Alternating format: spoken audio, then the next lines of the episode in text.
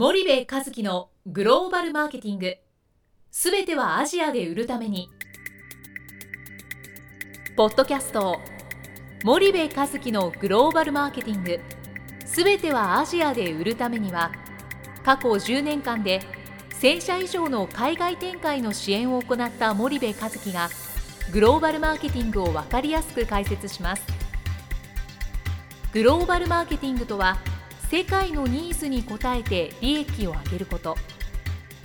アジアで売るためにはものづくりプラスグローバルマーケティングを武器とした戦略を持たなければなりません。日本には素晴らしい企業が多く存在します。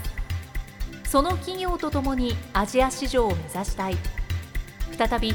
ジャパンアズナンバーワンと呼ばれる時代を作りたい森部一樹はそんな思いを持ちながらこの番組を皆様にお届けいたします。皆さんこんにちは。弊社より配信中の動画番組のご案内です。弊社ではスパイダーチャンネルという無料動画番組を配信しております。この動画番組は日本企業の海外販売チャンネル構築のノウハウを無料でお届けする番組です。またグローバルビジネスに関するさまざまな情報もお伝えしています。毎週火曜日金曜日の週2回配信。iTunes 内ポッドキャストにてご覧いただけます。iTunes にて番組タイトル名スパイダーチャンネル。大文字で SPYDERCHANNEL と検索ください自動で最新動画がお手元に届く購読手続きが行えますぜひご覧ください皆さんこんにちは。ナビゲーターの小林真彩です。皆さんこんにちは、えー、森部和樹です。はい。森部さん、本日のポッドキャストの内容なんですけども、はいまあ、前回に引き続き、はいえー日本マーケティング協会主催の、はい、えーグローバルマーケティングのあの、はい。セミナーで出た参加者様から、まあ、出た質問についてご回答いただきたいと思います。はい、はい。で、えっと、本日が、え2つ目の質問なんですけども、はい。早速参ります。ええー質問です、えー先駆者メリットをー、はい、ひっくり返した事例というのはうん。今までにあるんでしょうか？というはい。質問でございます。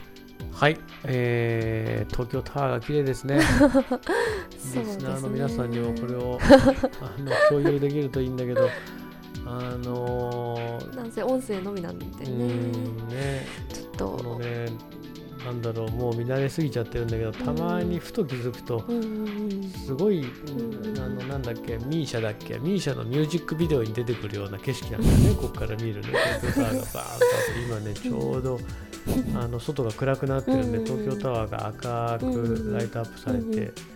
周りのビルがね、えーあれはなんだ、えーミッドタウンと、うん。えー虎ノ門ヒルズとうん六本木ヒルズがこう、電気がつき始めてね、はい。うん。ちょうどなんか綺麗な感じに、うん。あのなってきてるんだけども。ね。ままた全然関係ない話してるけども えっと質問？はい。だね、えー質問に戻ります。すいません。全然うん。あの関係ない話しちゃったけど。えっとなんだっけ？えっそうとか。先駆者メリットを、はい。えっと今までひっくり返したひっくり返した事例というのは今までにあるんでしょう日本企業がそのおいわゆる先あえっとねこのね質問のまあ背景をちょっと説明しようか、はい。えっと、背景はあの先進的なグローバル企業ってアジア新興国を市場と捉えた時期が大変早いですよっていう話をしている、はい。で、えっと、もうとにかくその消費財メーカー向けのこれセミナーだったんで、はい。その消費財系の会社はい。P&G とか、まあ、ユニリーバーの話を中心にしたんだけど、まあ、はい。1980年代後半からもうアジア新興国を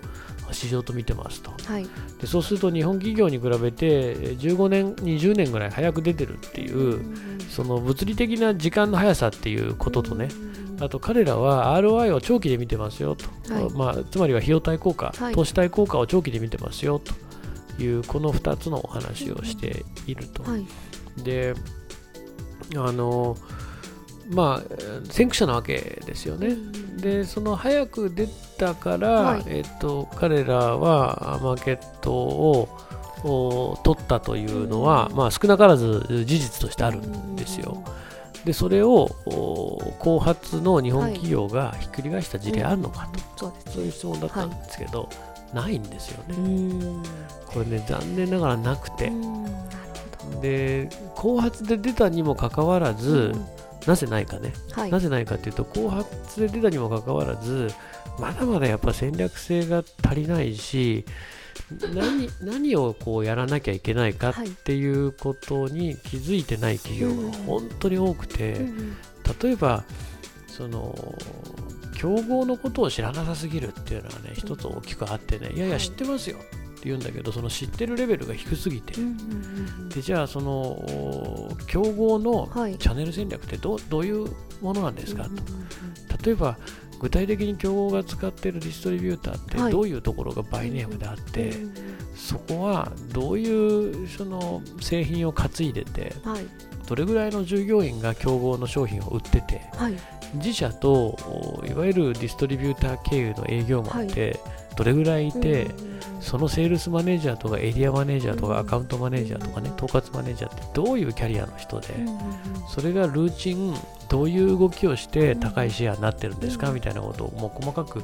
こう掘っていく、で結局組織体制と数ね、体制。で彼らの日々の動き方、ルーチンワークが結果としてイコールシェアになってるわけですよ。いや組織の体制があってその体制がかけるね、どう動くか、イコールマーケットシェアになって。て、でそもそも進出した時期が早いわけじゃないですか、アメリカの先進的欧米の、ね先進的な会社早いと、で早い上に彼らはしっかりとした組織体制で、えっと、それをしっかり管理マネジメントして、えー、それがプロセスとして動いて結果高いシェアになってるわけでね、そこに商品がいいから後追いでも頑張りますって出てってね、はい、基本的にその商品優位性だけで勝負をしている日本企業とは、やっぱ進出してからも日々マーケットシェアに差が出ちゃったりするわけなんですよ。だからそういう意味でもやっぱりすごくあの後発なのに、その戦略性がまだまだ足りてないっていうのはもう正直否めないと思いますね。で僕一社の、あのはい、えー、一社の例外もなくね、はいうんうんうん、この FMCG 周りの会社で、はい、この会社はすげえって、うん、もう何にも僕がすることないと思った会社、うんうん、今まで過去17年間一社も出会ったことないから、うん、だからそういう意味ではまああの商売的にはありがたいのかもしれないけど、やっぱまだまだやれることっていうのは日本企業はあるなと思って。で時間来ちゃってると思うんだけど、もう一個言いたいのはね、はい、あの欧米の会社がね、なぜあんだけ早く出るかってね、うん、僕ね、ここがやっぱ欧米の会社のすごいところで、うんうん、まあ、欧米っていうか先進的なグローバル企業のすごいところで、はい、彼らって早く出るじゃない、うんうん、でなんで早く出るかって言ったらね、成功するために早く出るんじゃないんですよ。人よりも早く失敗するために早く出るんですよね、で彼らってその早く出て人よりも早く出て人よりも早く失敗することが、それが自分たちのケーススタディとして吸収されて自分たちの能力を上げると思ってるわけですよ。だからもう根底の土台がね、日本企業の経営者の器とは全く違ってね、僕そこに先進グローバルの経営者ってすげえなと思うわけですよ早く出て成功しろっていうんだったら分かるじゃないですか、そうじゃないんでね、早く出て早く失敗してこいと、人よりも早く失敗すれば、人よりも早く学ぶんだっていうことをね、欧米の先進的な企業っていうのはやっぱりあってね、経営がそういうふうに考えてる、はいはい、ここがね彼らのね、本当にものすごい強いところで、やっぱこれぐらいのその器のでかさが日本企業にもないとですね、なかなか挽回は難しいんじゃないかなとちょっと熱くなっちゃいましたけども、はい、えー、以上でございます、ありがとうございました。はい。じゃあお時間もやってまいりましたので、本日はここまでにいたします。はい、リスナーの皆様、ありがとうございました。はい、ありがとうございました。本日のポッドキャストはいかがでしたか？番組では森部和樹への質問をお待ちしております。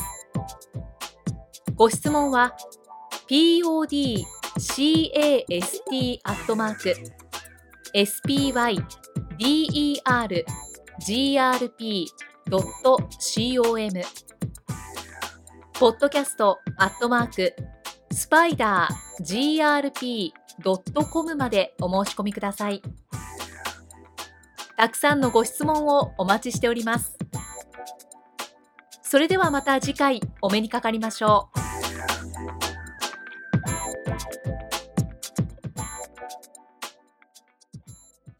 森部和樹のグローバルマーケティング。この番組はスパイダーグループの提供によりお送りしました。